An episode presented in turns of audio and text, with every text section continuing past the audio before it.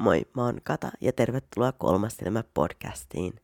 Kuten mun äänestä kuuluu, niin mä en voi tällä hetkellä kauhean hyvin, joten mä teen tämmöisen placeholder-jakson, jossa toivotan vaan kaikille oikein hyvää Beltania ja kerron sen verran, että se on ää, aika lailla semmoinen tulijuhla, jolloin on poltettu paljon kokkoja ja tanssittu ja ää, nyt on hyvä aika esimerkiksi koristella partsia kukkasilla tai istuttaa jotain tai ö, vähän vaikka mennä puutarhaan kuokkimaan.